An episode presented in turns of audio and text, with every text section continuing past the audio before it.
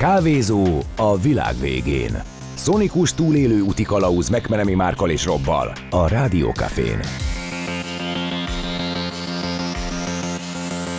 Már túl késő van ahhoz, hogy ne legyünk optimisták. Ahoy, poplacsek! Mert túl késő van ahhoz, hogy elkapcsoljatok. Igen, most már itt maradtok, akármi lesz. Rádió Café 98, kávézza a világ végén, megkonemi Márk. És Rob! Hello, pu, pu. Hello, hello! Na hát mi abszolút optimista hangulatban vagyunk, mint hallhatjátok, és megint egy jó izgalmas adással készültünk. Legalábbis mi ezt gondoljuk, nyilván elfogultak vagyunk a saját műsorunkkal kapcsolatban. De Esetleg, aki még nem hallotta ezt a műsort, beszélsz róla egy picit, hogy de, mi be, be, mond, mondd el te, mindig nem, én, én mindig nem én vagyok mondom el. most, én ittam egy energiaitalt, és egy picit meg, meg, túlment bennem a taurin, Látod, ez, ezért pöröksz a fejeden, oké, Igen. oké. Okay, Igen, szóval ez a műsor ez arról szól, hogy szeretnénk olyan kezdeményezéseket, olyan embereket bemutatni, akik építik a jövőnket, amik építik a jövőnket, mert hogy meggyőződésünk, hogy csak optimizmusból lehet jövőt építeni, és hogy bár azért vannak nehézségek a világban, de azért mégiscsak vannak nagyon jó dolgok és jó irányok, tehát van lehetőségünk arra, hogy ebből a slamasztikából is kimászunk, és ezeket az embereket próbálom én csokorba szedni, és ma egy nagyon izgalmas és abszolút optimista embert hozok nektek, ő dr. Meskó Bertalan, aki orvosi jövőkutató. Ez annyira újszerű ez az egész orvosi jövőkutatás, hogy konkrétan ő az, aki ezt a, ezt a tudomány ágat feltalálta. De ez a karc nélküli agysebészet, vagy mire gondoljunk? Mindenféle, nem, tehát ő-? Ő, ő, majd ezt részletesen el fogja mondani, de az van, hogy ő igazából ő, Nanotechnológia, ő nem, gyógyítás? ő nem csi- csinál a gyógyítást, hanem ő összeszedi azokat a technológiákat, amik ö, alakíthatják az orvostudományt. Ő nagyon azon, azon az állásponton van, és ezt azért szerintem osztjuk sokan, hogy az orvoslásra ráfér a modernizálás, és erre van egy csomó Hát ez mindenféle sok eszköz. igaz. És ő ezeket próbálja összeszedni, nyilván egyrészt a civilek számára, hogy lássák, hogy milyen lehetőségeik vannak, de az orvostudomány számára, és az orvosok számára is, hogy ő nekik milyen lehetőségeik vannak, és ö, szokott egy csomó előadást tartani, járja a világot, és most is egy nagyon jó beszélgetést ö, rögzítettünk, ez a beszélgetés ez már megtörtént, de konkrétan 15 perccel ezelőtt zárult. Vendégem dr. Meskó Bertalan, orvosi jövőkutató, The Medical Futures Institute vezetője, és akkor egy, egy pár szóban így bemutatnálak, mert azért elég sok mindent el lehet mondani rólad. Tehát orvosként végeztél 2009-ben a Debreceni Egyetem Veszprémi díjasaként, 2012-ben PhD fokozatot szereztél a klinikai, klinikai genomika területén. Hogy egyesítsd az orvos és technológiai szemléletet, új szakmát alkottál, orvosi jövőkutató, vagyis Medical Futurist néven, melyben kül, melynek küldetése, hogy a hasznos technológiai újításokat behozza a mindennapi klinikai gyakorlatba. Az Egyesült Államokban 2014-ben megjelent The Guide of the Future of Medicine című könyve, az Amazon globális top 100-as listájába is bekerült. Több mint 500 előadást ö, tartottál a jövő orvoslásáról a Yale, Stanford és Harvard egyetemektől egészen az egészségügyi világszervezet központjáig. A Singularity University által a NASA központjában szervezett Exclusive Future Med kurzus előadója is voltál. Egyedüli magyarként a jövő egészségügyét meghatározó inno- innovátorok nemzetközi Future Health 100-as listájába is bekerültél. Megjelent már cikket a jövő orvoslásáról a CNN főoldalán, megemlítettek már a New York Times-ban, a Time Magazine-ban, a Forbes-ban és a BBC-n is, és nem mellesleg a Magyar Tudományos Akadémia Statisztikai és Jövőkutatási Tudományos Bizottságának tagja is vagy, és mindezt pedig eh, hát arcátlanul fiatalon, nem tudom, hogy, hogy egyáltalán le, lehetek olyan irányban, hogy megkérdezem, hogy hány éves vagy, Bercé. Szia Márk, üdvözlök mindenkit, és köszönöm a meghívást. 38 lettem pár napja. Ez azért, ez azért e, e, Isten éltessen, illtólagosan is. E, Egyrészt tisztázzuk a, a hallgatók számára, hogy ez a na, nagy tegeződés, hát persze egyébként is ez egy tegeződős rádió, meg minden, de hogy mi ismerjük egymást még korábbról. Mm, e, Nagy megtiszteltetés volt számomra, hogy a te podcastodat egy darabig velem csináltad angol, angolul, úgyhogy nekünk van valamennyi előéletünk, úgyhogy innen a, innen a informális nexus a kettőnk között. Szóval, hogy hát gratulálok, mert hogy tényleg és min- mindezt ilyen fiatalon elérni, és, és hogy itt már így a civilben is beszélgettünk, hogy ez azért nem egy mai keletű dolog, amit csinálsz, hogy már vannak olyan, olyan orvosok, akik kvázi rajtad nevelke, vagy rajtatok nevelkedtek, nevelkedtek fel. Inkább úgy mondanám, hogy tehát olyan medikus vagy orvostan aki azt mondta nekünk, hogy az elmúlt 5-6 évét, pont ahogyan ő a orvosi egyetemet elhagyva elkezdett praktizálni, azt már úgy, te, úgy vitte végig, hogy ő követte a The Medical Futurist csatornáit, és minden technológiai újításról, fejlődésről, a kontextusról, rólunk vagy nálunk tudott uh, információkat szerezni, és azért örülök ennek, mert nekünk ez a célunk hosszú távon, hogy az egészségügynek a, a technológiai szemléletét átalakítsuk, és abszolút globálisan tesszük ezt, ezt nem nagy képviségben mondom, hanem tényleg 15 éve is ezzel a célral ültem le, elkezdeni a Medical Futuristet építeni, meg a csapatot körülötte, hogy globálisan szeretnénk ezt megváltoztatni, mert hogy nem jól működik a jövőben. Hát igen, az, az, az biztos, hogy van rajta mit orvosolni és javítani. Tehát akkor 15 éve csinálod ezt, és, és mi volt az, ami, mi volt az a pillanat, amikor megszületett a Medical Futurist ötlete? Miért pont ezt választottad? Pont a, a, gondolat az egy önzőindok miatt történt. Én orvos genetikus akartam lenni gyerekkoromtól kezdve, és ahogy az lettem a, a PhD befejezése után, egyből váltani akartam, mert hogy a geek énem az a, a technológiai imádatom, ami tényleg nekem gyerekkoromtól megvan, és én PC-ken, PC-k mellett PC-ket építve, konzolokon, okosórákon, szenzorokon, mindenféle technológián nőttem fel, és nekem abból az nagyon hiányzott, hogy... Meg skifi. Egy, egy, egy, a skifi, igen, egy tudományos munka az olyan, hogy egyre mélyebbre ásol, 10, 20, 30, 40 éven keresztül, még nekem az a gondolat, hogy egyik nap ki kell zoomoljak, és mondjuk 30 fontosabb technológiai trendekkel rálássak, majd egy másik nap az egyikbe be kell zoomoljak, és azt jobban megérteni, és ezt minden nap ugye váltakoztatva, ez nekem végtelenül tetszett. És ez a fajta munka szerintem csak a jövőkutatásban van meg. Csak hogy az én hátteremmel, egy egészségügyi orvosi háttérrel nem volt jövőkutatás, nem volt jövőkutató, nem volt ilyen tudományág, de hát mit nekem, mit számít, hogy nincs ilyen skatulja, akkor csinálunk ilyen skatulját, és akkor elkezdtem a, a, az, a jövőkutatásnak az orvosi egészségügyi ágát kialakítani, mert ezen a területen kifejezetten szükség van olyan ö, felfogású, olyan tudással, módszertanokkal rendelkező szakemberekre, kutatókra, akik nem azzal foglalkoznak, hogy megjósolják, mi lesz, mert az teljesen értelmetlen, hanem azzal foglalkoznak, hogy víziókat teremtenek az egészségügy közeljövőjéről, majd segítenek kiválasztani azokat a víziókat, amik a lehető legjobbak lennének a lehető legtöbb ember számára.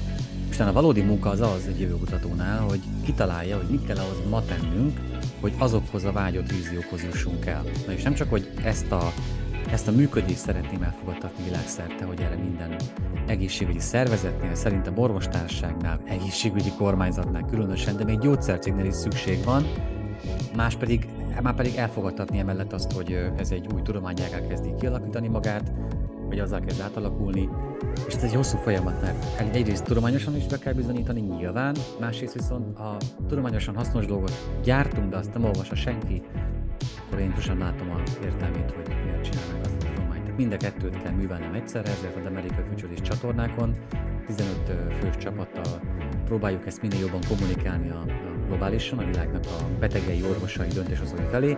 Másrészt ugyanezt csinálom, csak publikálunk elég magas rangú amerikai szaglapokban, azzal a célra, hogy amit mi állítunk a The Medical Futurist vízióiban, azt megtámogassuk tudományos háttérrel.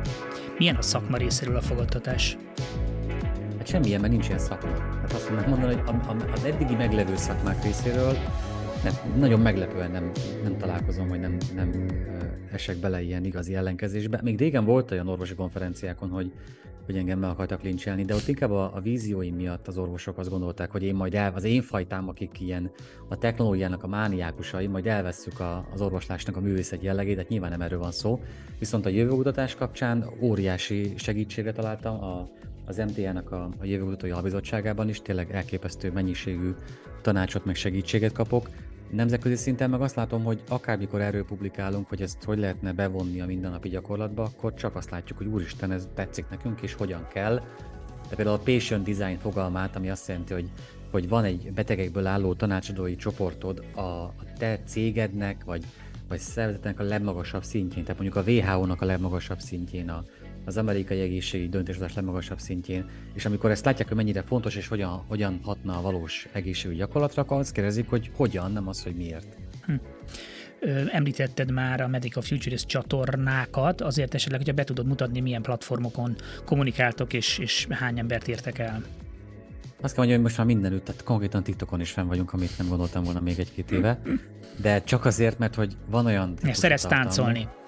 Ja, ezt akartam mondani, hogy pont, hogy táncolni nem táncolok, és addig jó az a csatorna, még én nem táncolok rajta, de vannak olyan szenzorok például, amik az egészséges életmódot segítenék, és simán annak a generációnak lenne hasznos, vagy érdekes, akik a TikTokot használják. Tehát konkrétan minden csatornán fent vagyunk, amik fontosak, LinkedIn, YouTube, Twitter, Facebook, TikTok, van a hírlevelünk is, és kb. egy millió embert érünk el, ezek, ez egy globális wow. csoport, tehát hogy nem, tehát csak angolul kommunikálunk, meg eleve is így kezdtük a, a munkánkat tizen pár éve. Nekem ez mindig fontos volt, hogy az esély meg legyen arra, hogy globális hatást éressünk el. Nyilván a kritikát is megkapom itthonról sokszor, hogy miért nem kommunikálok a saját nyelvemben, miért nem beszélünk többet magyarországi kérdésekről vagy helyzetről. De a magyar, a magyar még nem egy világnyelv, sajnos még. Világnyelv, de... és ezt a változást én nem, nem csak itthon szeretném elérni, hanem mindenütt, és hamarabb látok arra esélyt, hogyha mindenütt elérjük, itthon is el fogjuk érni, mint fordítva. Egy nagyon döbbenetes számot mondtál itt nekem, mielőtt elkezdtünk hivatalosan beszélgetni, hogy hány cikket olvasol el évente? Hát ez, azt mondtam, hogy kb. 100 ezer cikket kell átnézzek, azért elolvasni az hazugság lenne, de hogy abból biztos, hogy pár ezret ténylegesen is el kell olvassak, de egy idő után már annyira rááll a szemed arra, hogy mi fontos, mi nem. Viszont mivel én minden nap osztok meg elemzéseket a legfontosabb hírekről, tudományos innovációkról, egészségügyi orvos technológiákról, tehát nem azzal a célra, hogy tovább hype a eddig is fontosnak tűnő technológiákat, hanem hogy segítsek a dzsungelben megtalálni azt, ami valóban fontos.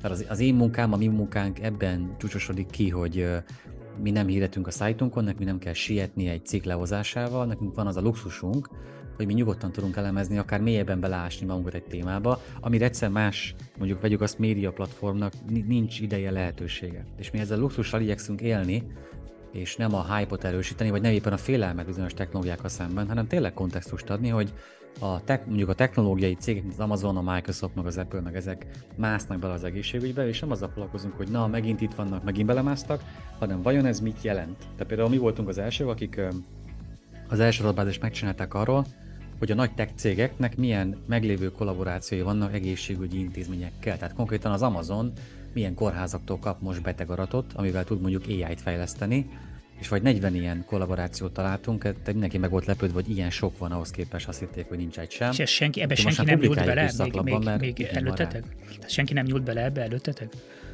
Nem, mert hogy a hype annyira hangos, hogy inkább csak azzal foglalkozik a többség, hogy új, itt van az Amazonnak egy új ilyen táborvoslásos szolgáltása, akkor írjuk le ezt, és nyilván leírja mindenki, de hogy ez hosszú távon mit jelent, és tényleg harmadszor mondom, de hogy a kontextus hogy lehet ehhez megadni, hogy hogyan értsük meg ennek a változásnak, ennek az Amazon lépésnek a jelentőségét hosszú távon, én abban érzem a felelősségemet, hogy ezt tudjam, tudjuk jól kommunikálni. Ez úgy néz ki nálatok, hogy akkor érkezik egy ilyen hír, és akkor ti összeültök a, a, a think tanketekkel, és akkor így me, meg szétboncolgatjátok ezt a dolgot, utána jártok, belástok, és akkor abból íródik egy cikk, vagy készül egy videó? Körülbelül így, igen. Az alap, a, piramisnak mondjuk a tetején nekem kell ülni, mert én nézek át naponta, hogy is számoltam, szá, több, több száz, olyan 300 körüli cikket, amiből kiválasztok mondjuk ötöt, amit biztos, hogy szeretnék kielemezni a követőink számára. Azt én, azt, a, a csapat a megfelelő csatornákon azt megmutatja, személyre szabottan készítünk hozzá videóanyagot, képet, stb. Elég gyorsan mennek ezek a dolgok. És a válasz alapján, meg az alapján, hogy milyen visszhangot kapunk, elkezdünk néhány híren dolgozni, mint hír, esetleg más híreknél bevonom az ellenzőinket, hogy na ez izgalmas, másszunk ebben jobban bele. Tehát ne nagy árkot, hanem inkább mély árkotásunk, abból lesz majd egy adatbázis, abból lehet lesz infografika, vagy éppen egy új videó, vagy egy, az előadásomnak egy fontos része, vagy ha annyira fontos téma, akkor tényleg publikálni is fogunk szaklabbeli, szaklapban. Tehát, hogy eléggé szertágazó az, hogy mi, mi fog történni egy hír kontextus elemzése után, de a mondjuk napi 5 hírelemzésnek meg kell lennie, mert annyi minden történik, hogy ennél többet nem hiszem, hogy könnyű feldolgozni, ennél kevesebbet nem érdemes, tehát hogy keressük mindig mi is a határt, hogy mennyit bír el a közönség, ennyit körbe elbír.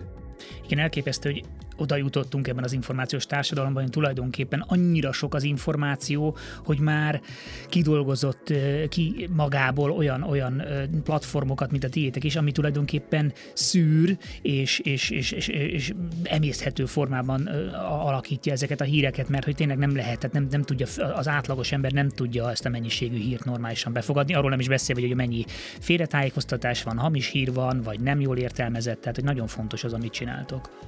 Köszönjük, öt kurációnak hívom, és azért igazából mindenképp megtörténik mindenkivel ez, mert a, a social media platformok, meg a híroldalaknak a, az AI algoritmus, ami a, általában a háttérben fut, az nagyon válogatja nekünk a híreket, meg a posztokat, tehát hogy nyilván egy olyan buborékban élünk, amit ameddig nem nézünk rá másnak mondjuk a Twitter, Facebook vagy LinkedIn csatornájára, már nem a saját gépünkről, az övéről, mm. hogy ő mit látna ugyanolyan követés, olyan követők után, akkor nem értjük meg, mennyire egy szűk buborékban élünk. Tehát ez, az a kuráció ma is megtörténik, csak nincs ráhatásod.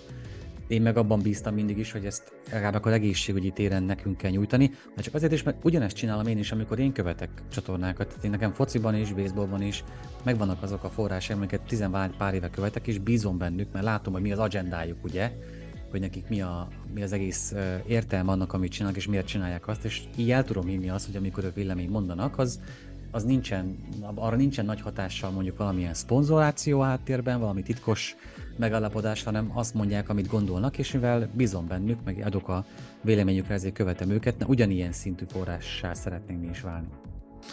Térjünk egy kicsit rá akkor a konkrétumokra, mert hogy küldtél át nekem egy pár érdekes cikket, nyilván ebből a elképesztő mennyiségből egyet-egyet kivettél, és akkor amit én így az elsőnek kiválasztottam, az az, ö, tudom, hogy ezt magyarul hogy fordítják pontosan, virtuális kurtelem, vagy virtuális orvoslátogatásról ö, szóló cikk, hogyha egy picit erről tudnál nekünk beszélni, hogy, hogy ez mint egy érdekes újítás, amit gondolom, hogy bizonyos szempontból a, a COVID járvány mozdított elő, hogy ennek mi a lényege. Igen, most mondott, tényleg nincs rá magyar kifejezés, talán a virtuális korterem, a virtual wardokról van szó. Angliában indult el egy kezdeményezés a Covid alatt, hogy nagyon sok beteg nem tudott elmenni kórházi kezelésre, pedig amúgy járt, mert krónikus korképe volt, és azt találták ki a kutatók, hogy mi lenne, hogyha egy virtuális kortelmet tudnánk csinálni, nem kell semmilyen VR eszközt elképzelni ezt, tehát semmilyen avatarok nem mászkálnak kórházban. A beteg otthon van, csak olyan szenzorokat használhat, amit a kórházból kap, amik otthon is igazából ugyanolyan minőségű és mennyiségű adatot szolgáltatnak róla, mintha ott feküdne a kórházi ágyon, csak hát nyugodtan otthon van, nem találkozik más mondjuk covidos betegekkel, és az adatai szempontjából ugyanolyan ellátást tud kapni, mintha ott lenne a kórház korteremben. Annyi különbsége nyilván, hogy van egy kis időkülönbség, de itt nem sürgős, meg ilyen nagyon súlyos esetekről van szó, hanem inkább arról, ahol amúgy befeküdt, befeküdt volna a beteg pár napra, de így otthon maradhat, de ugyanúgy tudják monitorozni messziről, mint közelről. És ehhez minden technológia meg volt a Covid előtt is, tehát hogy nem mondom, hogy tökéletesen, de hogy nagyon közel álltunk hozzá, viszont volt egy ilyen, egy ilyen technológiai elfogadásban egy óriási űr, mert hogyha nem vagy rákényszerítve, hogy változtass a gondolkodásodon, akár orvosként, akár betegként, akkor nyilván nem fogsz, pláne egy ilyen érzékeny témában, mint maga az egészségügy. De a Covid rávette emberek százmillióit arra, hogy na jó, ha nem tudok máshogy bemenni orvossal beszélgetni, akkor jó nekem a Zoom vagy a Skype is, egy videóbeszélgetés, csak valahogy hagy beszéljek vele. És igazából most, hogy tényleg több millióan orvosok is, betegek is egyaránt elkezdték használni a technológiákat, arra, ami előtte tényleg tíz éve megvolt, csak most erre a specifikus célra, hogy akkor a beteg és orvos tud beszélgetni pár percig, és rájön a beteg, hogy amúgy két kérdése volt, és három perc alatt tökéletes választ kapott rá egy videóhívásban, és nem kellett kocsikáznia, vagy buszoznia, és más betegekkel várni, majd ugyanezt megkapni három perc alatt. Hát erre elég sokan mondták azt, hogy na jó, az tetszik, akkor maradjon ez, inkább akár már a Covid utáni időben is. És a virtuális sportterem pont ezt a, ezt a lépést próbálja megtenni, amihez mondom, minden technológia meg volt, csak valahogy a kulturális változás volt az, ami kicsit késett. Mi van akkor, hogyha mondjuk valaki egy ilyen megfigyelés alatt van, és akkor hirtelenjében kiderül, hogy hú, hát valamit rosszabbodik az állapota, és mondjuk sürgősen orvosi ellátásra van szükség, akkor mi történik? Arra vannak a mentők. És aki eddig is így volt, csak nem kapott ellátást távolról sem, ott is ugyanúgy rosszul volt, csak ugye a mentőt kellett hívni, csak lassabban került orvos segítséghez. Tehát pont az van, hogy gondold bele, gondoljunk bele, hogy aki így otthon ellátás vagy monitoringot kap, tehát ö, megfigyelik távolról, annál hamarabb látja az egészségügyi személyzet, a kórházban lévő személyzet, hogy valami baj van és mentőt kell hívni hozzá, mint akár a beteg rájönne magától. De van több olyan kardiológiai kórkép is, ahol tényleg látszik mondjuk EKG-n, hogy valami kezd átalakulni, és hamarabb kell segítséget hívni, de nem biztos, hogy a tünetek ilyen gyorsan követik. Tehát nem az a, tehát hogy csak mindig az a, szokott, bocs, hogy szóltam, szokott lenne az elképzelés, hogy hogy csak ez a jó. Tehát mi, mi se azt mondjuk, hogy akkor most már mindenki virtuális korterembe feküdjön otthon, mert nem, de egy csomó korkép van, ahol tényleg felesleges találkozni orvossal, ahol tényleg felesleges befeküdni napokra, csak azért, hogy valamit mérjünk, amit amúgy én otthon tudok mérni egy okos telefon segítségével, vagy a hozzá kapcsolt eszközzel. Mi a helyzet mondjuk az, hogy itthon milyen esélyeink vannak arra, hogy valami ilyesmi megvalósuljon?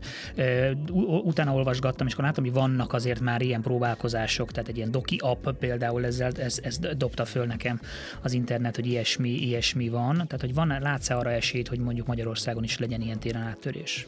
Nyilván az a kérdés mindig, hogy felén pláne, hogy mikor lesz áttörés Magyarországon, csak hogy én meg nem abban hiszek, hogy ez amúgy megtörténik magától, és akkor nekünk csak meg kell várni, és nekem pedig azt kéne kitalálnom személyesen, hogy ez mikor lesz, hanem én a proaktivitásban hiszek. Tehát, hogy Amerikától Angliáig azokon a helyeken látok változásokat, ahol egy nagyon nagy mennyiségű, óriási, proaktív betegpopuláció alakult ki, aki nem fogadja el, hogy az egészségügyi ellátása olyan, amilyen. Tehát, hogy mondjuk egy EKG-ért be kell mennie valahova, és más betegekkel várni, miközben tényleg olyan klinikai minőségű EKG-t lehet kapni, néhány, nem mindegyik, hanem ami mögött van tudományos bizonyíték, néhány típusú EKG eszközzel, amik ugyanazt adják, átküldöm, sőt, még kielemzi az AI is, mielőtt elkerül az orvoshoz. Tehát még a riportot is kap az orvos így egy elsőleges elemzéssel, és ezek miatt lassabb az áttérés, de ahol nagyobb betegpopuláció alakul ki, akinek elég volt abból, amit eddig kapott egészségügyi ellátást, hát ott gyorsabb a változás. Amerika, ami egy igazi ilyen fogyasztói társadalom, ott nyilván nagyon gyorsan ment, át, ment a változás, ott már elindult, tehát szerintem lassan 20 éve, mert ahol fogyasztó van, ott elvárások vannak. Ahol meg a beteg, mint egy ilyen gyerek van kezelve, ugye a felnőtt gyerek viszonyban, ahol ne szóljál bele, meg mit tudhatsz te ehhez hozzáadni, az, el, az elképzelés, a, nyilván nem mindenkinél nem általánostok, csak azért szerintem tudja mindenki, miről beszélek. Hogyne. Nem csak Magyarországról, hanem mondjuk akár más közép országokról is. Ott nehezebb az átállás, de ha valaki azt kérdezi tőlem, hogy mikor lesz ilyen Magyarországon, még azt mondom, hogy hát amúgy igazából én ezt élem meg betegként. Nekem egy partneri házi orvosom van, Vernes a doktornő, én meg tudok vele osztani adatokat, amiket mérek, vagy a genetikai tesztem eredményét, mi azt meg tudjuk beszélni. Tudja, hogy nem az van, hogy én ezeket, ezekkel én őt terhelni akarom, és még több munkát okozni neki, hanem szeretnék egy esélyt egy hosszú és egészséges életre, ezért én hajlandó vagyok effortot, meg, meg adatot, meg privát szférát, meg pénzt tenni ebbe a rendszerbe, cserébe szükségem van az elemzésére, meg a segítségére, hogy mit kezdjek az adatokkal, még orvosként is, de ebben a partneri viszonyban én igazából már azt a beteg tapasztalatot élem át, amit mondjuk egy fogyasztói társadalomban átér egy amerikai beteg ma. Pont belefutottam, a HVG posztolt egy cikket arról, hogy a Deloitte csinált egy felmérést a digitális betegekről, mint megtudtam, ez a fizikai és digitális keverék, és azt mondja, hogy Magyarországon is vizsgálták ezt, és az emberek 48%-a tekinthető hagyományos paciensnek, 13%-uk viszont már most digitálisnak mondható, nyilván te is ezek közé tartozol, meg valószínűleg én is. A szerzők szerint nincs közvetlen összefüggés egy ország általános digitalizáció és az új típusú egészségügyi szolgáltatásokra való nyitottság között. Tehát, hogy egyébként egyébként egész jól áll Magyarország ilyen szempontból, nyitottak vagyunk az, az ilyen újításokra is, de hát gondolom, hogy azért ez, ez nem kis tőke igényel is bír egy ilyen, egy ilyen átállás.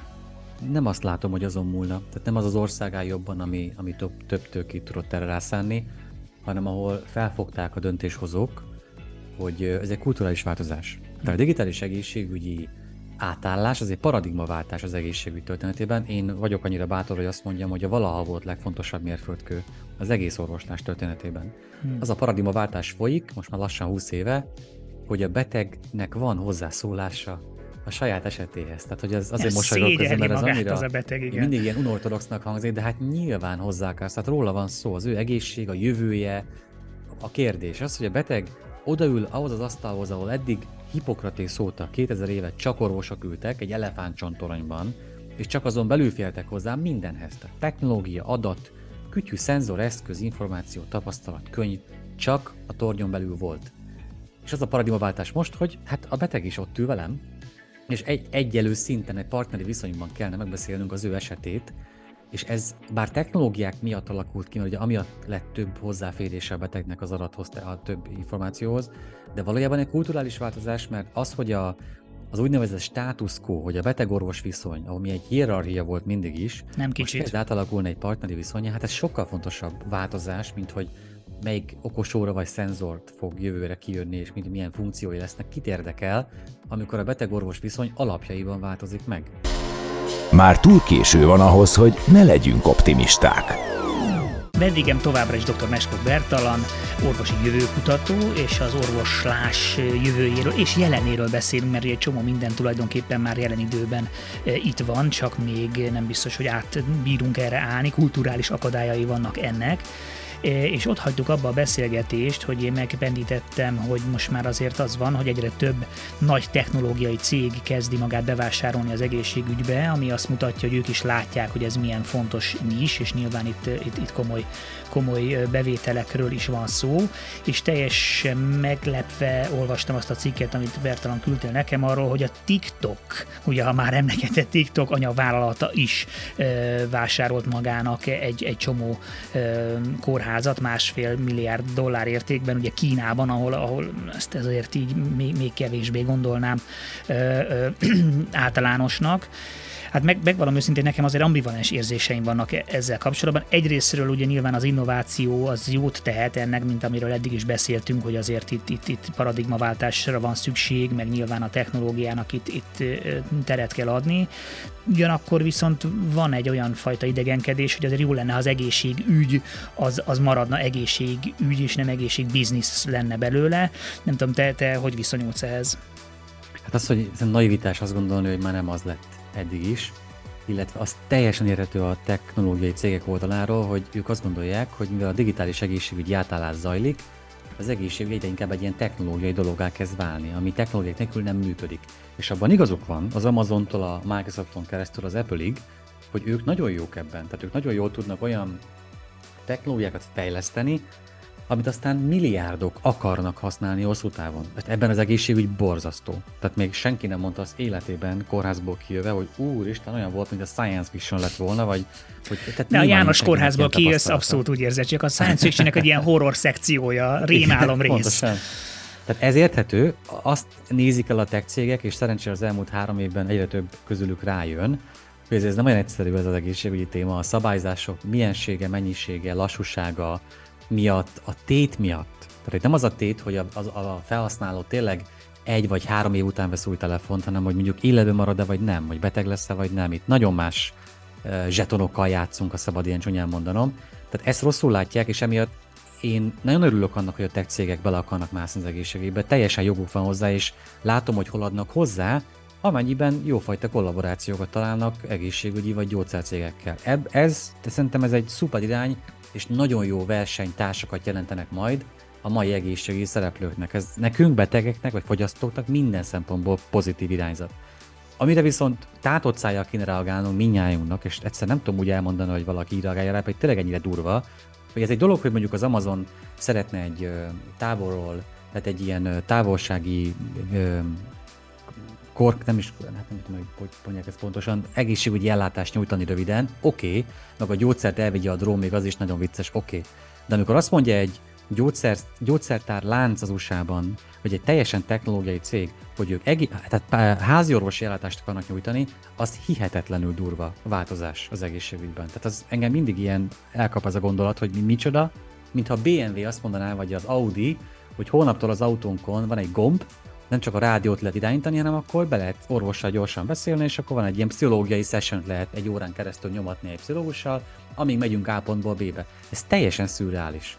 Tehát az, itt, az, az ez, ez, hogy... igen, ez egy kicsit fejtsd is ki, mert ugye ez, ez azt jelenti, hogy ők, ők mondjuk azt mondják, hogy akkor ö, te viselsz mondjuk egy, egy, egy Apple Watch-ot, az különböző, gondolom mindenféle ö, ö, életjelet közvetít a cég felé, és akkor Itt mondjuk... Ő, például, igen. Igen, és akkor mondjuk ők ezt, ele, ezt, ha megkéred őket, akkor mondjuk ők ezt elemzik, és ez alapján adnak neked valamilyen orvosi szaktanácsodást? Ha minden igaz, az Apple konkrétan biztosítást akar adni, egészségügyi biztosítást, és akár beleveheti az Apple watch adatokat is, hogy hát, meg az, a telefonodon lévő, ha Apple telefonodon adatokat, hogy ezt már mi mind tudjuk róla, jobb döntéseket tudunk hozni neked veled, hát miért ne biztosítást, inkább ne velünk, mint egy egészségügyi biztosító valaki, semmit nem lát róla, csak az, hogy mi a nemed, meg mi a neved. Uh-huh. Vagy az Amazon azt mondja az amerikai dolgozóinak, hogy nem menjetek kórházba egészségügyi ellátást kell, az Amazon klinikára gyertek, mert egyrészt jobb ellátást kaptok, be vagytok kötve ebbe a rendszerbe, és mi nem akarunk, tehát mi jobb, ez valószínűleg nyilván üzleti döntés miatt csinálják ezt, mert szerintük így olcsóbb, mintha elküldenék kórházba a, a dolgozóikat, de én ne hiszem, hogy tudnak ellátást nyújtani, csak a gondolat, hogy, hogy az egészségügybe szolgáltatóként hirtelen bejönnek abszolút nem egészségügyi cégek, tehát nem is egy gyógyszercég, hanem mondjuk egy gyógyszertár lánc, egy technológiai óriás, hát ez, ez precedens nélküli, és ennek annyira nem örülünk, nem örülök, nem is nagyon látok rá esélyt, hogy ezt meg tudják hosszú távon tartani, hogy tudnak technológiákat hozni, tehát a saját termékeiket az egészségügyi rendszerben, aminek értéke van, nincs kétségem, hogy ezt csak más egészségügyi szolgálatokkal tudják együtt megcsinálni kollaborációban, arról sincs kétségem, de azért, hogy a az Amazon meg a, meg a Microsoft hirtelen elkezdjen itt háziorvosi praxisokat üzemeltetni, azért ezt hogy nekem is túl a szájász fisúnak hangzik. Igen, meg egy kicsit, egy kicsit azért ijesztő olyan szempontból, hogy azért látjuk, hogy mondjuk egy-egy, nem tudom, új technológiával, amikor kijönnek, mondjuk kijön egy Windows frissítés, mondjuk mennyi baj van vele, és hányszor kell frissítéseket rátölteni. Tehát mondjuk ugyanezt elképzeljük abban, hogy az orvosi ellátásban is mondjuk ugyanezzel a, a alapossággal járnak el, és ó, hát jaj, hát az azt hittük, hogy ez jobban fog működni. Ugye az azért ott nagyobb problémákat tud okozni, tehát hogy, hogy azért ez egy, ez egy... Azért nem ilyen egyszerű. Tehát én örülök a újításoknak, vagy a minden update-nek, mert azt jelenti, hogy ők közben foglalkoznak azzal, hogy ha jönnek ki új hacker támadások, vagy módszerekre, akkor az ellen is tudjunk védekezni. Tehát meg amúgy is szerintem a magyar kórházak, hát a tippelnem kéne azt mondom, hogy 98%-ában Windows fut, a maradék kettőben Linux, ha nagyon-nagyon tippelni kéne messziről. Tehát, hogy ez eddig is meg volt, és ma is az egészségügy már nagyon technológia alapú, tehát nem tudsz egy számítógép nélkül akár most már lassan telefonhoz kapcsolható eszközök nélkül is ellátást nyújtani, pláne egy házi orvosi praxisban. Hát van most már okos telefonhoz kapcsolható ultrahang eszköz. Hm. És én teszteltem ilyet, és tényleg tehát teljes klinikai minőségű ultrahaként funkcionál, telefonomhoz tudtam kötni, nyilván nem azon a képen néztem a képet, hanem azt át tudom küldeni bárhova, de most volt egy új eszköz, aminek van beépített ilyen AI funkció, tehát a mesterséges intelligencia elveze, elvezényel engem, hogy mondjuk a májat hogyan kell megvizsgálni, anélkül, hogy én tudnám, hogy kell megvizsgálni, de pont olyan videót, képet tudok kreálni ezáltal a májról, amit valaki távolról egy ultrahangos meg tud nézni. Tehát gondold el ennek a hatását Többenetes. olyan területekre, ahol most mondjuk nincs háziorvosi, Szabolcsból jövök, ott nagyon sok város meg falu van, ahol konkrétan nincsen háziorvos évek óta. Most vagy utazni kell mindenkinek valahova messzire és rengeteget várni, vagy egy asszisztens össze tud szedni annyi életjelet, adatot, akár még ilyen leletet is a betegről ott helyben, amit elküldve egy közeli kórházba el lehet dönteni, hogy kinek kell valóban bemennie, és kinek felesleges emiatt utaznia és mondjuk a munkájából napokra eljönnie. Hát arról nem is beszélve, hogy így mondjuk hozzájut egy igazán jó szakemberhez az is, aki mondjuk nem frekventált helyen lakik, mert amíg van is házi orvos mondjuk valahol ott Szabolcsban, az nem biztos, hogy a legjobb szakember, így viszont van lehetősége arra, hogy akár a legjobb szakemberhez is eljusson ez az információ, tehát hogy nincs, nem, nem határozza meg az, hogy ő mondjuk hol van lokációban, tehát ez is nagyon fontos. Na, ezek miatt az ehhez szükséges technológiákat, hát valljuk be nem a egészségügyi kormányoktól, meg a, a gyógyszeripartól fogjuk várni, tudni, mert nem onnan fog jönni. A tech cégektől fog jönni, nagyon helyesen, mert ők jók abban, hogy ilyen termékeket gyártsanak.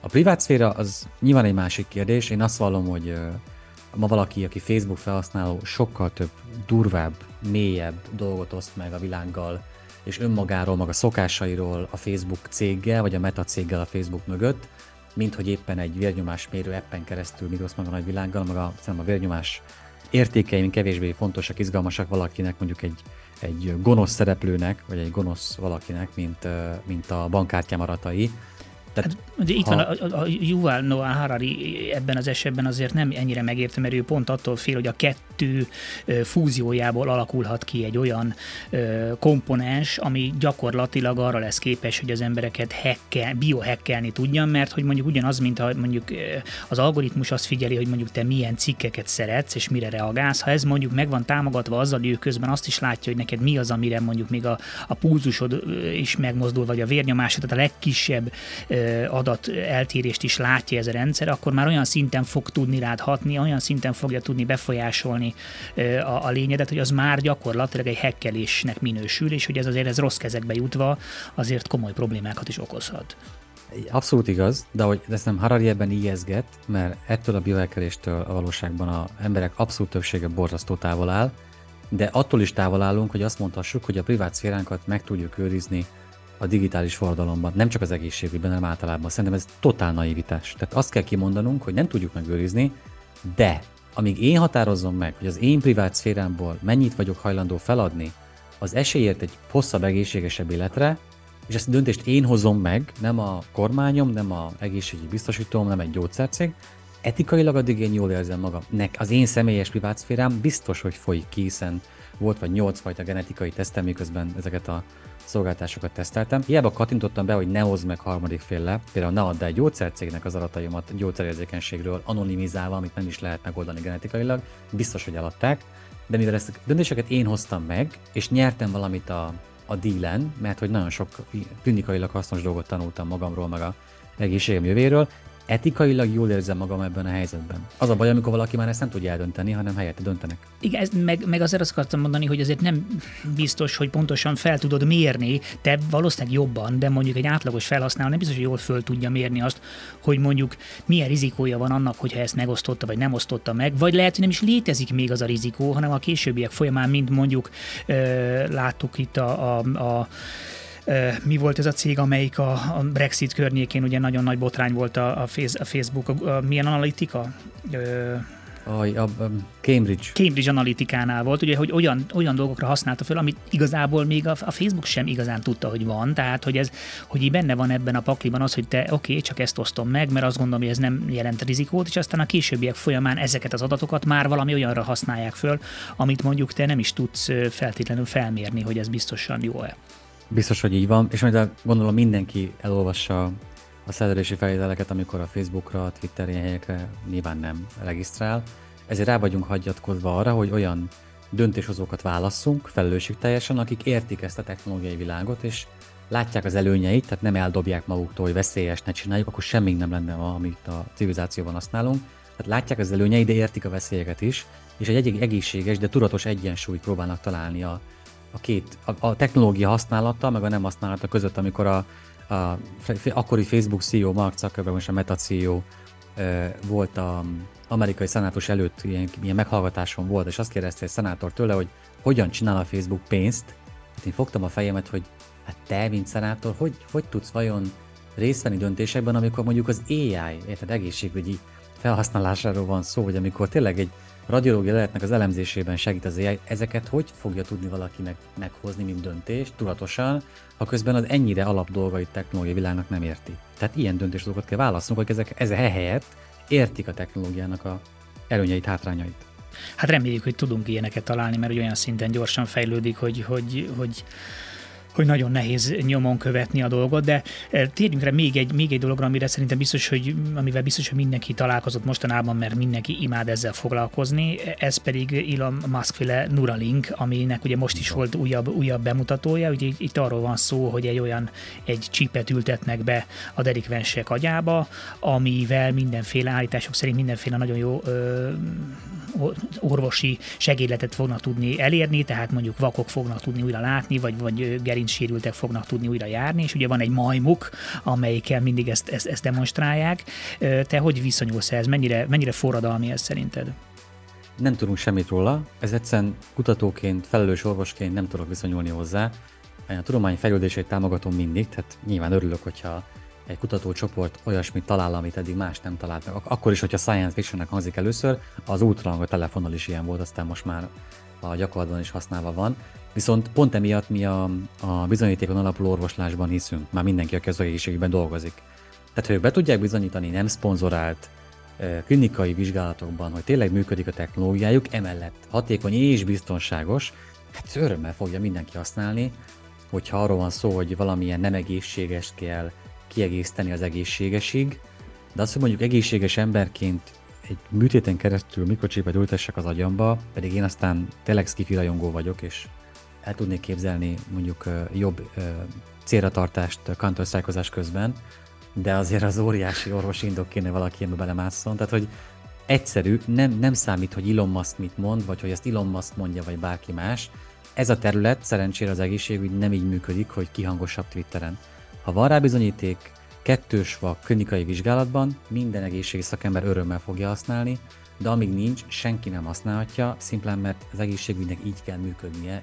Így tudjuk azt biztosítani, hogy csak biztonságos, de hatékony termékek jutnak el az emberekig, és ugyanez a szabály fog vonatkozni majd a Neuralinkra is.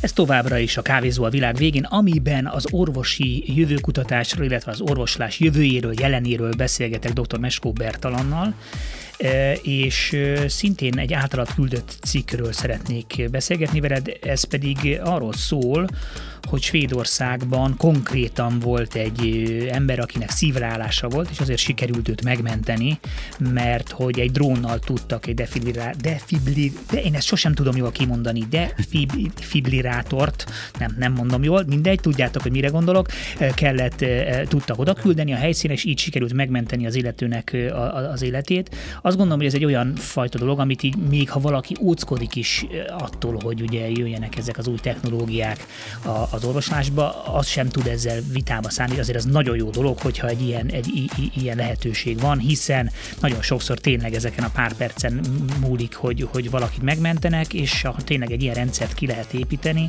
akkor, akkor ez, ez egy csodálatos dolog. Ez tényleg, tényleg ennyire működőképes, hogy ezt így már konkrétan megvalósítható?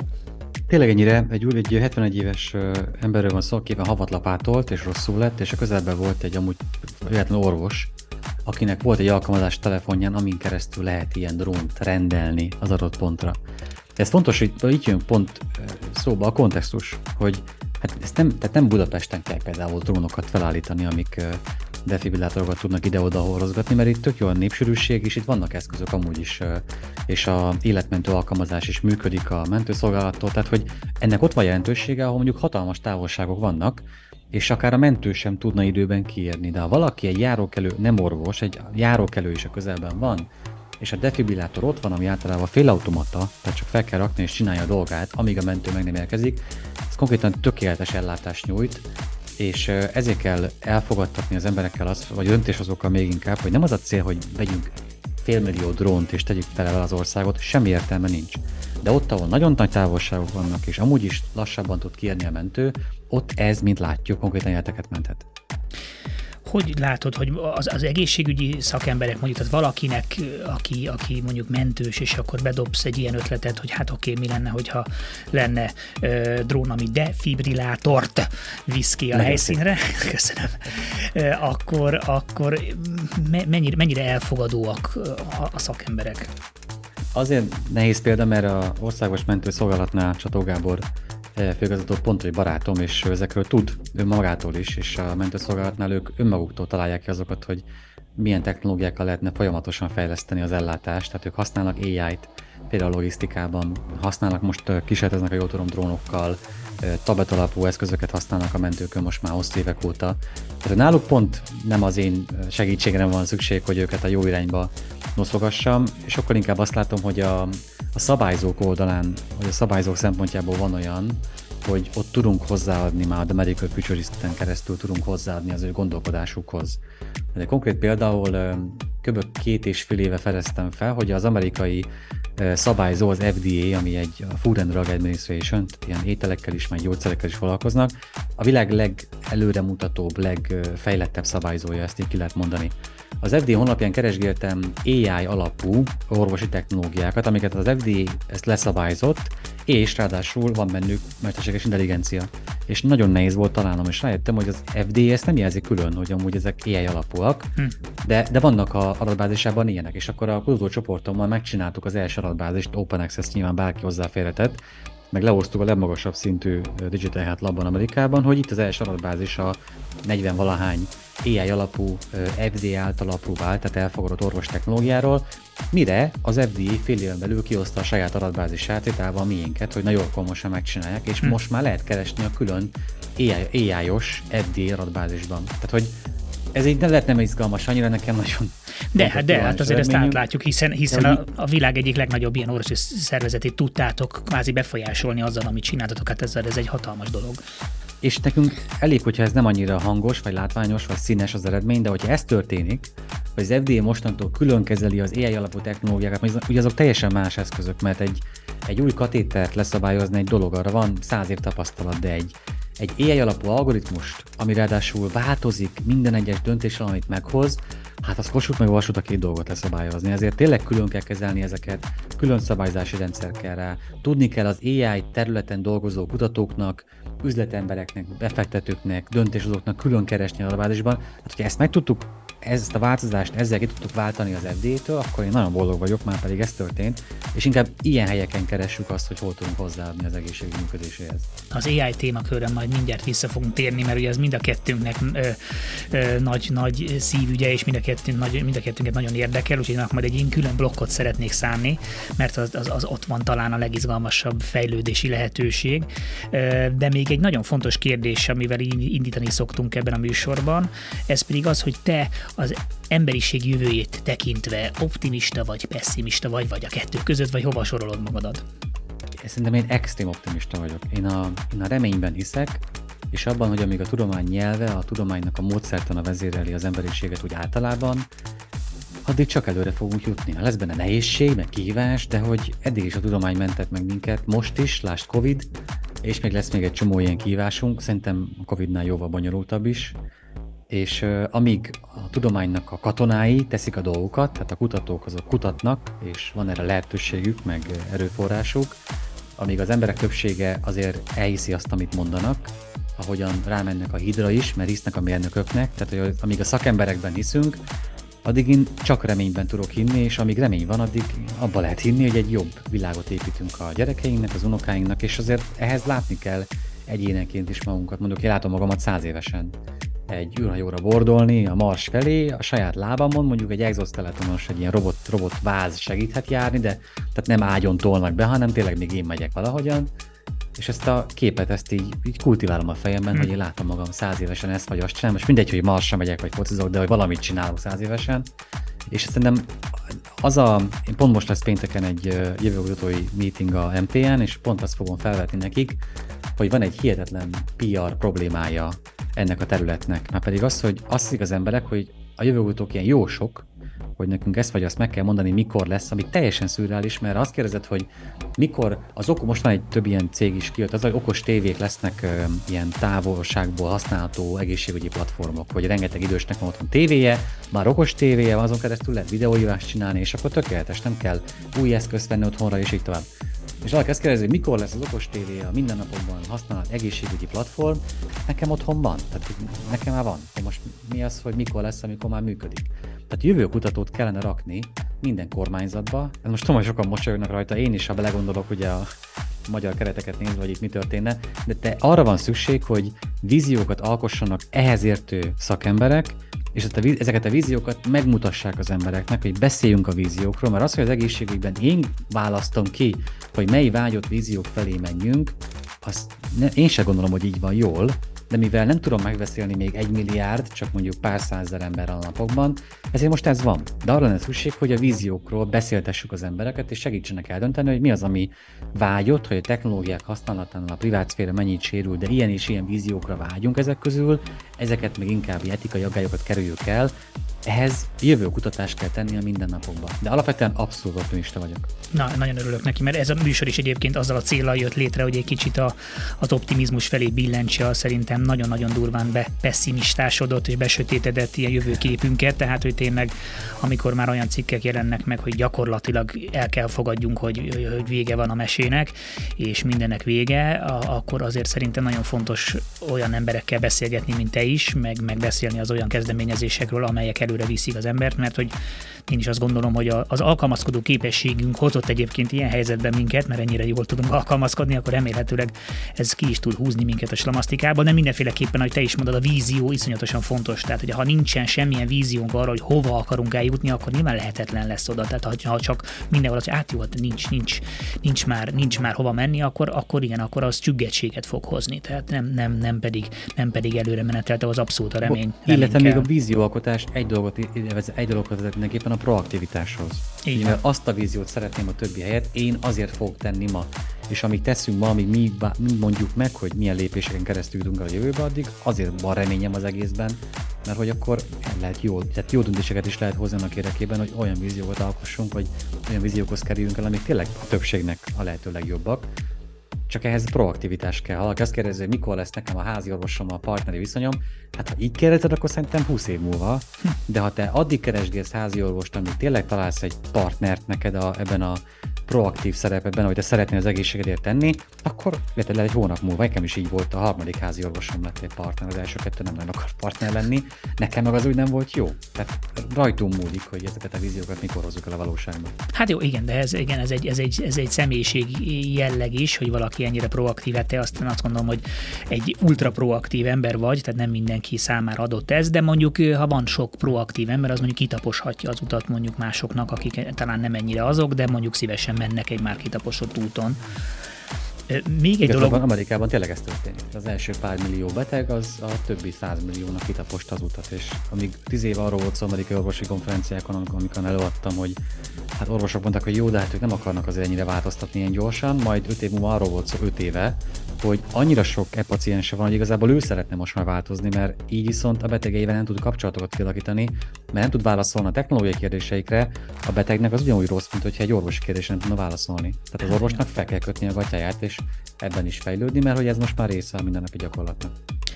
Még egy állandó kérdésünk van, és te, mint skifi rajongó, szívesen teszem ezt föl neked, hogy az is a véleményem, hogy egy picit amiatt is van ilyen sötét jövőképünk, hogy a legtöbb skifi nagyon sötéten festi le a jövőt, mindig az van, hogy tönkrement már a föld, savas eső esik, vagy már nem is tudunk itt élni, és el kellett mennünk valahová máshova. Tudsz-e mondani egy olyan skifit, ami pozitív jövőképet fest?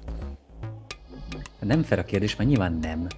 A Hollywoodnak a pozitív, az a romantikus sztorikon kívül az nem jó. Tehát minden disztópia az, amiben van, van nafta, de ha, ha most ki kell emelnem, a filmet nem tudok, mert tehát egy film, ami azt úgy bemutat, az nem, de mondjuk film jelenet, ami hát tudományosan azért meg, megkérdezhető lesz ilyen vagy nem, de mint elgondolás nagyon tetszett, a Elysiumban, a Matt Damonnak a uh-huh. volt egy jelenet, ahol a, a, a gazdagoknak a területén vagy űrbázisán egy hölgy befektette a gyerekét egy ilyen kabinba, ami leszkennelte a gyereket, és kiírt, hogy hány sejtje rákos, és a visszaszkenneléssel azokat el is pusztította a rákos sejteket, ami a tudományosan teljesen nonsens, és tényleg nem lesz ilyen, de mint elképzelés, hát végtelen pozitív, hogy egy technológiával megtudom, mi a bajom, és meg is oldom egyből, az, az nagyon tetszett. Na, innen folytatjuk az AI-jal. Ez még mindig a kávézó a világ végén a Rádió Café 98-on. Vendégem továbbra is dr. Meskó Bertan, akivel a jövőkutatásról beszélgettünk, és elérkeztünk kedvenc témánkhoz, a mesterséges intelligenciához, ami hát az orvoslás területén is hatalmas változásokat hozott. Merci, te, te, te miben látod, hogy, hogy hol, hol tudja a legnagyobb változást hozni, mondjuk már akár ma is a mesterséges intelligencia? Szerintem lassan 5 éve vannak olyan AI algoritmusok, amik gyakorlatban vannak használva. A radiológiában például óriási hatása, mert hogyha belegondolunk betegként, hogy mondjuk a, ha tudnád, hogy a CT-t a radiológus aznap 32. CT-ként fogja átnézni, hát nem örülné neki. Miközben lehet, hogy a 40-ből, amit egész nap átnéz, csak 5 igényelte volna az ő emberi vízióját, a látóképességét, a tudását, kreativitását, tapasztalatát, 35 meg nem azt egy ilyen is megoldotta volna. Tehát ilyen területeken lehet elképzelni. Úgy tudom összefoglalni, hogy minden olyan orvosi feladat, vagy egészségügyi folyamat, ami adatalapú és vagy repetitív, ott van szerepe az automatizmusnak. És én évek óta mondogatom, hogy ha a digitális egészségügyi paradigmaváltás miatt aggódik most sok mindenki világszerte, döntéshozó orvos, stb. Hát akkor már mondom, hogy látszik a következő paradigmaváltás, amikor a beteg már tényleg az orvosi tímnek, az orvos csapatnak a tagjává vált, egyenrangú félé vált, ez kb. még pár év innen, akkor fog elkezdődni a következő paradigmaváltás, ahol ez a csapathoz fog csatlakozni az AI, mint egy technológiai entitás. Most ha a, a mostani paradigmaváltás közben átélt etikai, jogi, szakmai kihívásokat próbáljuk összemérni azzal, ami akkor jön majd, amikor ebbe a betegorvos csapatba jön egy entitás, na azt el lehet képzelni, hogy micsoda cunamikat fog gyártani így a kulturális technológiai változásban. Am- amellett, hogy kihagyhatatlan technológia már most is nagyon sok szakterületen, főleg mondom az alatalapú területeken, bölgyógyászat, radiológia, onkológia. Volt egy elemzésem, amiben azt mutattam meg, hogy a 20 legfontosabb vagy legnépszerűbb szakmát elemeztem ki olyan szempontból, hogy mennyire kreatív versus mennyire repetitív egy adott munka, illetve mennyire interakció alapú, mennyit kell beszélgetni betegekkel, versus mennyit kell elemezni adatokat a betegekkel. És alapján nyilván négy kvadráns alakult ki, és azért van egy olyan kvadráns, ahol olyan szakmák vannak, amiket, amik tele vannak ilyen repetitív digitális folyamatokkal, ott rengeteget fog hozzáadni az AI, és vannak olyanok, mint a pszichológia, pszichiátria, neurológia, nagyon nehezen tud az automatizmus belépni az egészségügybe, ott kicsit limitáltabb lesz a szerepe, de hogy általában egyszerűen fel kell fognunk, hogy olyan mennyiségű adatot mérünk ma magunkról, meg az egészségügy rólunk, amit nincs ember, aki, aki ennek a töredékét is tudná lemezni, tehát szükség van az automatizációra. Ez egy kicsit fejtsd ki, és mert lehet, hogy valaki laikus ebben a témában, hogy mi az, amit miért tud ehhez hozzá nyúlni a, az AI, mi az, amit ebben tud tenni. Hogy kifogom, csak hagyj kezdjem egy analógiával, ami hát segít ezt így jobban megérteni. A, az fog velünk történni az egészségügyben az AI által, ami a sakkal történt az AI miatt. Tehát nagyon rövid sztori, Kasparovot megveri egy szuperszámítógép 97-ben, nem is AI, és akkor azt mondják, főleg újságok mondták azt, hogy vége a saknak, mert senki nem fog sakkozni, amikor az algoritmus vagy a program jobb, mint az ember. Viszont ma kb. 600 millióan sakkozom naponta, én is. Minden sakjátékos ai használ, lehetetlen versenyképesnek maradni AI nélkül, tehát minden sakkedző is ai használ, sőt még mi, akik csak úgy nézzük a meccseket online, nekünk is kell az AI-nek az elemzése, hogy értsük, hogy a, a nagymesterek vajon mind gondolkodnak. Tehát nagyon röviden az AI jobbá, népszerűbbé és hatékonyabbá tette a sakkot. Nagyon hasonló sors vár ránk az egészségügyben. Tehát egyszerűen beteg nem lesz képes ö, adatokat elemezni, ami rengeteget tud mérni magáról, de mit kezd vele? Ebben kontextust találni nem látom, hogy lehet majd AI segítsége nélkül. A döntéshozó az hogy tudna több millió ember életére pozitívan hatni, ha annyi adatot kap, amennyit emberként nem tud feldolgozni, tudnunk kell most már 2022-ben, hogy az első Covid report arról, hogy kitörés van, nem a WHO-tól jött, meg a népegészségügyi szolgálatoktól, hanem egy kanadai AI startuptól, a Bloodottól 5 nappal hamarabb, mint hogy a WHO kihozta volna. És orvos sem fog tudni dönteni önmagában, mert hogy 33 millió szaklabeli tanulmány van az adatbázisban, és évente jön ki 2-3 millió most már. Tehát nyilván a, a saját területednek se tudod nézni a töredékét sem életed során, akár mekkora fenomén vagy, és egy a tapasztalatod, meg a látásmódod zseniális. Még a doktor mesgófertalan vagy, még akkor, akkor sem, sem tudod ezt mindent. Akkor sem tudod, így van. És ez, ez nem egy, egy szükségbeli rossz dolog. Ez azt jelenti, hogy el kell fogadjuk, hogy vannak olyan kognitív funkciók, vagy feladatok, ahol nem, hogy nem vagyunk jobbak, mint az AI, hát minek kellek én ahhoz? Tehát ami repetitív és adatalapú, ahhoz én miért tanultam 20 évet? Ahhoz én miért fejlesztem a kognitív képességeimet, a fókuszomat, a nem tudom milyen, a kreativitásomat, intuíciómat, minek kellek én ahhoz? Hát nem kellek. A radiológusnál, a radiológiában az AI nézze át a leleteket, de ahol minimális kétsége is van, hogy az mi lehet, hát azt, azt megszokták, azt úgy mondják, hogy megfleggeli, tehát megjel, meg, jelöli. Jelök össze, megjelöli, és jelzi a dolgosnak, hogy na, inkább ezeket nézd át, de akkor csak ötöt néz át, nem 40 egy nap, az minden már menedzseltő, és akár jó döntéseket is hozhat annál az ötnél, miközben a többit ellátja az AI. Tehát kb. itt tudom összefoglalni az AI-nak jelentőségét. Igen, mert, mert ugye az AI tulajdonképpen ugye elképesztő mennyiségű adatot tud feldolgozni, a, akár a másodperc töredéke alatt is, ezeket össze tudja hasonlítani, és ugye mintázatokat tud látni. Tehát hogy ez a, ez a nagyon különleges, hogy ezt a sok-sok adatot, amit, amit behozott, abból ő olyan mintázatokat tud esetleg kihozni, amiket mi nem is látunk, az AI viszont igen, és össze tudja hasonlítani azt a leletet, ami bejött, mondjuk tízezer másik lelettel, így viszonylag nagy magabiztossággal tudja mondani, hogy ez az eredmény, hiszen tízezer vagy húszezer vagy százezer ugyanilyet látok máshol is, tehát így, így működik a rendszer, ha jól tudom. Abszolút nézzünk konkrét példát, mondjuk van egy alkalmazás telefonomon, ami a bőrreváltozásokat elemzi, lefényt, le van egy bőrreváltozásom, változott a színe, ezt észrevettem itt szemben, lefotóztam az alkalmazással. Az alkalmazásban van egy AI, ami több millió képet vagy fotót tartalmaz adatbázison fejlesztettek ki, tehát ő összemossa, összehasonlítja az én, rólam, az én elváltozásomról készült fotót egy millió másikkal, és mond rá egy rizikót, hogy szerinte ez mennyire komoly, mennyire nem komoly, vagy komoly és mondjuk nézessen meg bőrgyássza a következő 5 napban, egy hétben, négy hétben, és mond rá egy evaluációt, ezt így mondják. És szerintem ez konkrétan zseniális, mert az orvos ugyanezt csinálja, de megkérdezném a hallgatóktól, hányan mentek el bőrgyászhoz éves vizsgálatra az elmúlt egy évben. Én járok, mert a genetikai tesztem alapján nekem 8-szoros esélyem van bőrrákra, tehát én nyilván nem meg napra, meg nem szoláriumozok, és évente megyek kontrollra, ahol a bőrgyász is átnéz a kis dermatoszkópjával, meg van két olyan lézióm, két anyajegyem, ami necces, hogy egyszer lesz belőle valami vagy nem, azokat lefotóztuk az appal is, és az app is évente vagy fél évente átelemzi az AI-jal az új fotó alapján, hogy van-e változás. Azt mondta a bőrjelszom, hogy olyan nagyon örül ennek, ez azt jelenti, hogy én, ő, meg az AI egy csapatban dolgozunk. Mhm. Azért, hogy egy ilyen ismert genetikai rizikó ellenére, hát ha nem kell ilyen korképpel soha küzdenem. És még így is benne van a pakliban, hogy lesz valamilyen bőrgyászti korképem, csak abban bízok, abban hiszünk ebben a teamben, hogy ha lesz is, olyan korán kapjuk fel, amilyen korán csak lehetséges. És ugye az elképzelhető, hogy mondjuk ez, ha, ha visszatérünk ugye a tech cégekhez ezen a területen, hogy mondjuk óriási lehetőség lejlik abban, hogy mondjuk viselhető eszközökjeink legyenek, amik mondjuk folyamatosan készítenek mindenféle monitoringot rólunk, és, és látják a, az EKG-nkat, a vércukorszintünket, tehát az alapvető orvosi adatainkat, így aztán mondjuk akár jóval-jóval hamarabb tudják majd predestinálni, hogyha valamilyen probléma van, amit mondjuk akár elküldenek a házi orvosunknak, hiszen mondjuk folyamatosan egy AI elemezni tudja azt, ami beérkezik adat, tehát hogy itt, itt is óriási lehetőségek vannak. Ezekre vannak ma is technológiák, de szerintem ez, amit ez a vízió, amit elmondtál, inkább az olyan mániákosoknak fog megvalósulni, mint én, akik hajlandóak ezért privát szférát feladni, mm-hmm. meg, meg figyelmet adni rá, meg kényelmet is feladni érte.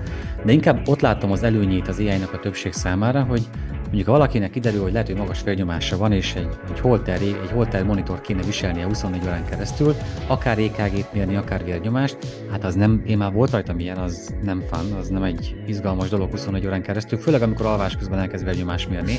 Tehát kényelmetlen is, nehéz is, tehát borzasztó napod van. Ez, volt egy ilyen, nem egy éve, direkt teszteltem egy ilyet, majd most teszteltem egy olyan melkas tapaszt, ami csak egy ilyen, nem is tudom mihez hasonlítsam, hogy mekkora, mint egy fél dió, akkora az eszköz, egy, egy ragasztón keresztül melkasomra kellett ragasztani, nem is látszott ki még a pólón valósa annyira, egy napig hordtam, majd szólt a telefonon vegyem le, kielemezte a 24 órás vérnyomás értékeimet, adott rá egy elemzést AI által, amit elküldtem a házi orvosomnak, hogy ugye szerinted sincs semmi, ezen a report szerint nincsen teendő, szerinte sincsen, és hogy konfirmálta, hogy nincs ezzel teendő. Tehát inkább az ilyen kényelemben, gyorsaságban, önállóságban látom a, azt, amit az AI hozzá tud adni a többség életéhez, mint hogy mindenki elkezdjen ilyen, ilyen digitális tetoválásokat horozgatni, és akkor mindenfélét mérni magáról nem is tudom, hogy hol olvastam, vagy hallottam azt, hogy ez egy nagyon jó megfogalmazás, hogy tulajdonképpen az, hogyha egy ilyen AI rendszer tudja mondjuk a, a diagnózisodat átnézni, vagy elemezni, az kb. olyan, mint a mindenkinek hozzáférése lenne az, a, a, a világ legjobb szakembereihez.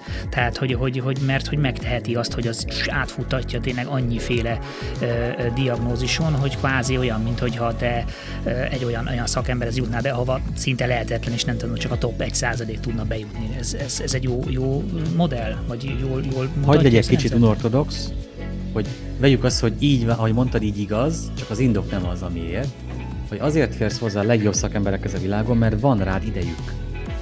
Mert az AI elvett mindent ezektől a szakemberektől, uh-huh. amit eddig gyűlöltek csinálni, mert repetitív volt, mert nem kellettek hozzá, tehát hiába kreatív egy orvos, ha ugyanazt a munkát, feladatot kell újra-újra csinálnia, ami ő nem szükséges emberként, akkor igazából kiégetjük a nap végére, és nem lesz ránk ideje, energiája.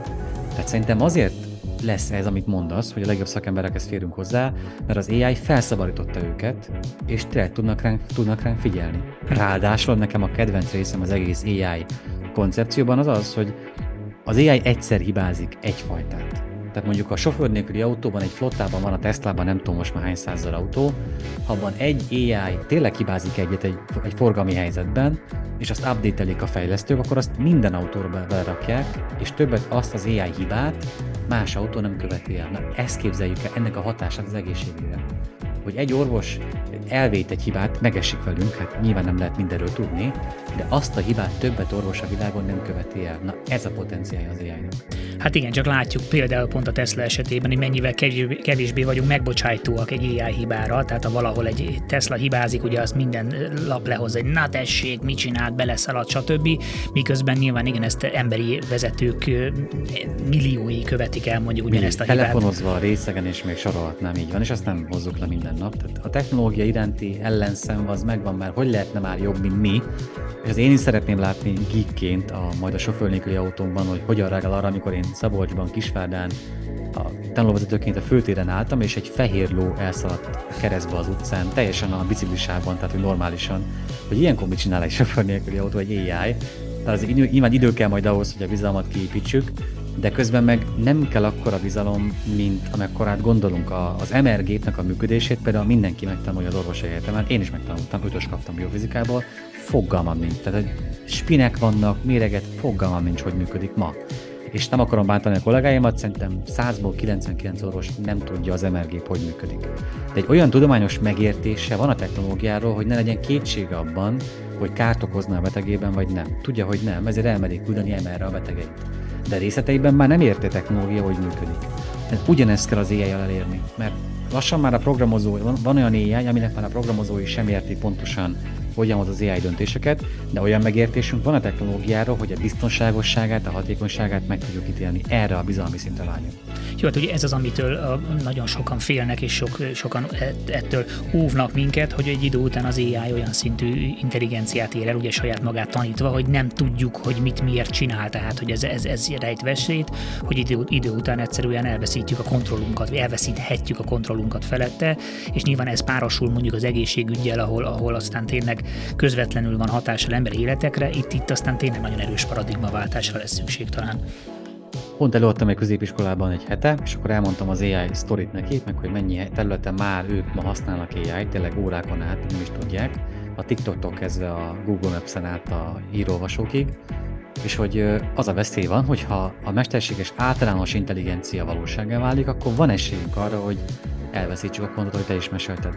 És hogy az ő generációk felelőssége az, hogy ezt az egyensúlyt megtalálják, hogy ne vessük el a technológiát, mert tényleg eszméletlen potenciái vannak, meg hát ha így álltunk volna hozzá mindenhez, akkor nem lenne ma se autónk, se telefonunk, se számítógépünk, és így tovább. Tehát van benne rizikó, persze, de ha tudatosan jól csináljuk, és felelős döntéshozókat választunk meg a folyamat során, akkor úgy használjuk ki az előnyeit, hogy nem veszítjük el a kontrollt. És ha gondoltam, hogy ez az ő felelősségük is részben, akkor néztek rám, hogy hát nem örülnek neki, hogy ezzel kell foglalkozniuk következő 50-70 évben, de nyilván a mi felelősségünk, ez egy közös felelősség, de csak azért ne vessük el, mert veszélyes, hanem foglalkozunk még többet vele, mert amit tud hozni az asztalhoz, az az tényleg precedens nélküli szinten tudna az életünkre pozitívan hatni. Igen, átküldtél egy, egy másik cikket, ami, ami arról szólt, hogy van egy olyan AI, ami a paciensek hangjából tud diagnosztizálni. Itt ebben az esetben például az van, hogy tényleg mondjuk akármilyen betegséget, vagy ez csak mondjuk a hangszálakkal, a tüdővel, a torokkal kapcsolatos betegségeket tud azonosítani? Azt gondolnák, hogy csak ezeket, de az, az érdekes, hogy az AI sokszor olyan ö, ilyen asszociációkat talál, amire senki nem gondolt. Tehát, hogy mondjuk telefonbeszélgetésben, a hanglejtésből, a hangváltozásokból, ha nagyon sok mondjuk Alzheimer kóros betegnek a felvett telefonbeszélgetését betáplálod az AI-ba, nagyon sokat, és azt az a felvetés, meg itt van mondjuk nagyon sok egészséges embernek a telefonbeszélgetése, elképzelhető, hogy ő talál olyan összefüggéseket, amiket amúgy nem értünk, hogy miért vannak, de tényleg megtalálja a diagnózis telefonbeszélgetésből Alzheimer kapcsán. De sokkal egyértelműbb, hogy olyan betegségek kapcsán is, ahol a, mondjuk a köhögésnek a miensége az fontos, de ez, ez nem az AI találmánya. Van egy ilyen alkalmazása, hogy ha telefonba köhögsz, akkor megalapítja, hogy covidos vagy vagy sem. És most van rá klinikai bizonyíték. De ez nem az ai a találmánya, a háziorvosra mondta nekem, hogy amikor ő bent ül és kint ülnek a betegek sorban, és hallja, hogy ki, tehát a közelebbi hogyan köhög, akkor már úgy kezd a fejében rendbe rakni, hogy ez inkább tüdőbetegnek hangzik, az simán lehet allergia, tehát hogy egyszerűen ez egy orvosi tapasztalat, amit mi már ez, tehát 2000 éve csinálunk, csak ilyen pontosan tudjuk megfogalmazni, mit miért hozunk meg döntés vagy diagnózist. Az AI viszont tényleg milliméterre kimérve megmondja, hogy ez a betegnek milyen rizikója van, csak a telefonbeszélgetés, tehát a hangbiomarker alapján. Megemlítetted, hogy azért olyan területen talán nem lesz akkor áttörése az AI-nak, ahol mondjuk az emberi kommunikáció van a középpontban, de aztán egyébként meg küldtél egy olyan cikket, ami meg arról szól, hogy a WHO-nál már kifejlesztették ezt a Florence 2.0-át, ami egy digitális egészségügyi munkás, aminek az a, a célja, hogy ott van is egy ilyen generált fej, és hogy attól lehet igazából mindenféle orvosi tanácsot kérni hogy Igen, akkor végig is ezen a korát éljük. Uh-huh. Ugye az a WHO azt mondta pár éve, hogy 5 millió szakember hiányzik az egészségügyből világszerte, most már 2030-ra 10 milliót mondanak. Hm. Tehát szimplán matekozva kitalálhatjuk, hogy mivel kb. másfél milliárd ember még nem kapott soha ellátást, mert nem ott él, ahol van ellátás, és szerintem a maradékot is egyre jobban, tehát egyre több betegnek van szüksége ellátás, nem azért betegebbek kiválunk, hanem mert jobbak vagyunk a diagnózisban, meg egyszerűen a terápiában is. Emiatt az az űr, ami a általunk képezhető orvosok száma, bár növekszik, de a száma és az ellátásra vágyók száma között van, az folyamatosan nőni fog. Tehát mi most már mondjuk ki, mindig olyan világban fogunk élni, ahol orvoshiány van.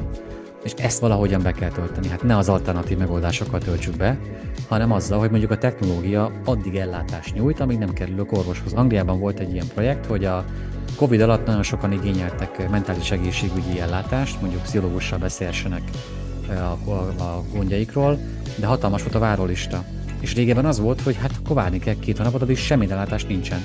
Most a betegek bár vártak, de kaptak egy chatbotot, amiről tudták, hogy chatbot, és beszélget velük, vagy a beszélgetést imitálja, viszont minden nap rájuk írt, rájuk kérdezett, és valamennyire azt az érzést adta, hogy el vannak látva, sőt, amikor végül eljutottak személyes találkozásig, akkor a chatbot addigra egy riportot csinált róluk, hogy az orvosnak a munkáját segítse. Tehát én ilyenekben látom a chatbotnak a szerepét, hogy ott tölti be az űrt a, a nem, nem létező orvos meg a beteg között, ahol szükséges, nem azzal, hogy most akkor mindenkinek már chatbottal kell beszélgetnie. Ráadásul az a Florence 2 ban én beszélgettem vele, hát nagyon, tehát az empátiát nem fog érezni egy ilyen chatbottól nyilván. Ez is reflektív az empátia, tehát nekem kell elhinni, hogy te nekem jót akarsz, hogy empátiát érezzek, hiába jó dolgokat mondasz nekem. De, de megértem a, a, az indokot a mögött, hogy a WHO ezt meglépte, és egyébként példaszerűnek tartom, hogy ők mernek ilyen technológiákba is investálni. Hát meg igen, ezek nyilván első lépések, vagy ebben az esetben második lépések, tehát ez egy hosszú folyamatnak a, az első kezdeti lépései, ami majd nyilván a feedbackeknek köszönhetően fog majd éppen fejlődni. De például igen, az jutott eszembe, hogy az is, az is, az is egy, egy nagyon fontos dolog lehet egy ilyen esetben, hogy mondjuk azt is talán látja egy ilyen chatbot, hogyha valakinek mondjuk annyira súlyos mentális problémája van, hogy nem lehet tovább várakoztatni, akkor mondjuk le tud adni egy vészjelzést, hogy figyelj, itt van valaki, akit most nagyon sürgősen előre kell hozzunk, mert itt komoly gond van. Igen, meg én megértem, hogy aki azt mondja, hogy de hát ez, ez nem ellátás, meg ez ne. Én értem, de ahol nulla az ellátás, ahhoz képest ez tényleg jobb. Mert most már tényleg az van, hogy nagyon sok helyen nincs ellátás, tehát nem jutnak szakemberhez, és a, ehhez képest akár egy chatbottal beszélgetni is jobb, mint a nulla, abban bízva, hogy addig kibírja a beteg, amíg nem jut orvoshoz. Ez még egyetlen egy kérdésre marad, maradt időnk, egy kicsit ezt már így azért így fetted is, de mindig meg szoktam kérdezni a vendégeimet, hogy mondjuk te hogy képzeled az emberiséget mondjuk 20 év múlva? Tehát szerinted, hát most nyilván nem minden részletre kiterjedne, de, de úgy összességében te hogy, hogy, hogy, hogy látod, hogy mit fogunk csinálni 20 év múlva? Igyekszem ezt valamennyire ilyen egyensúlyban kifejteni röviden.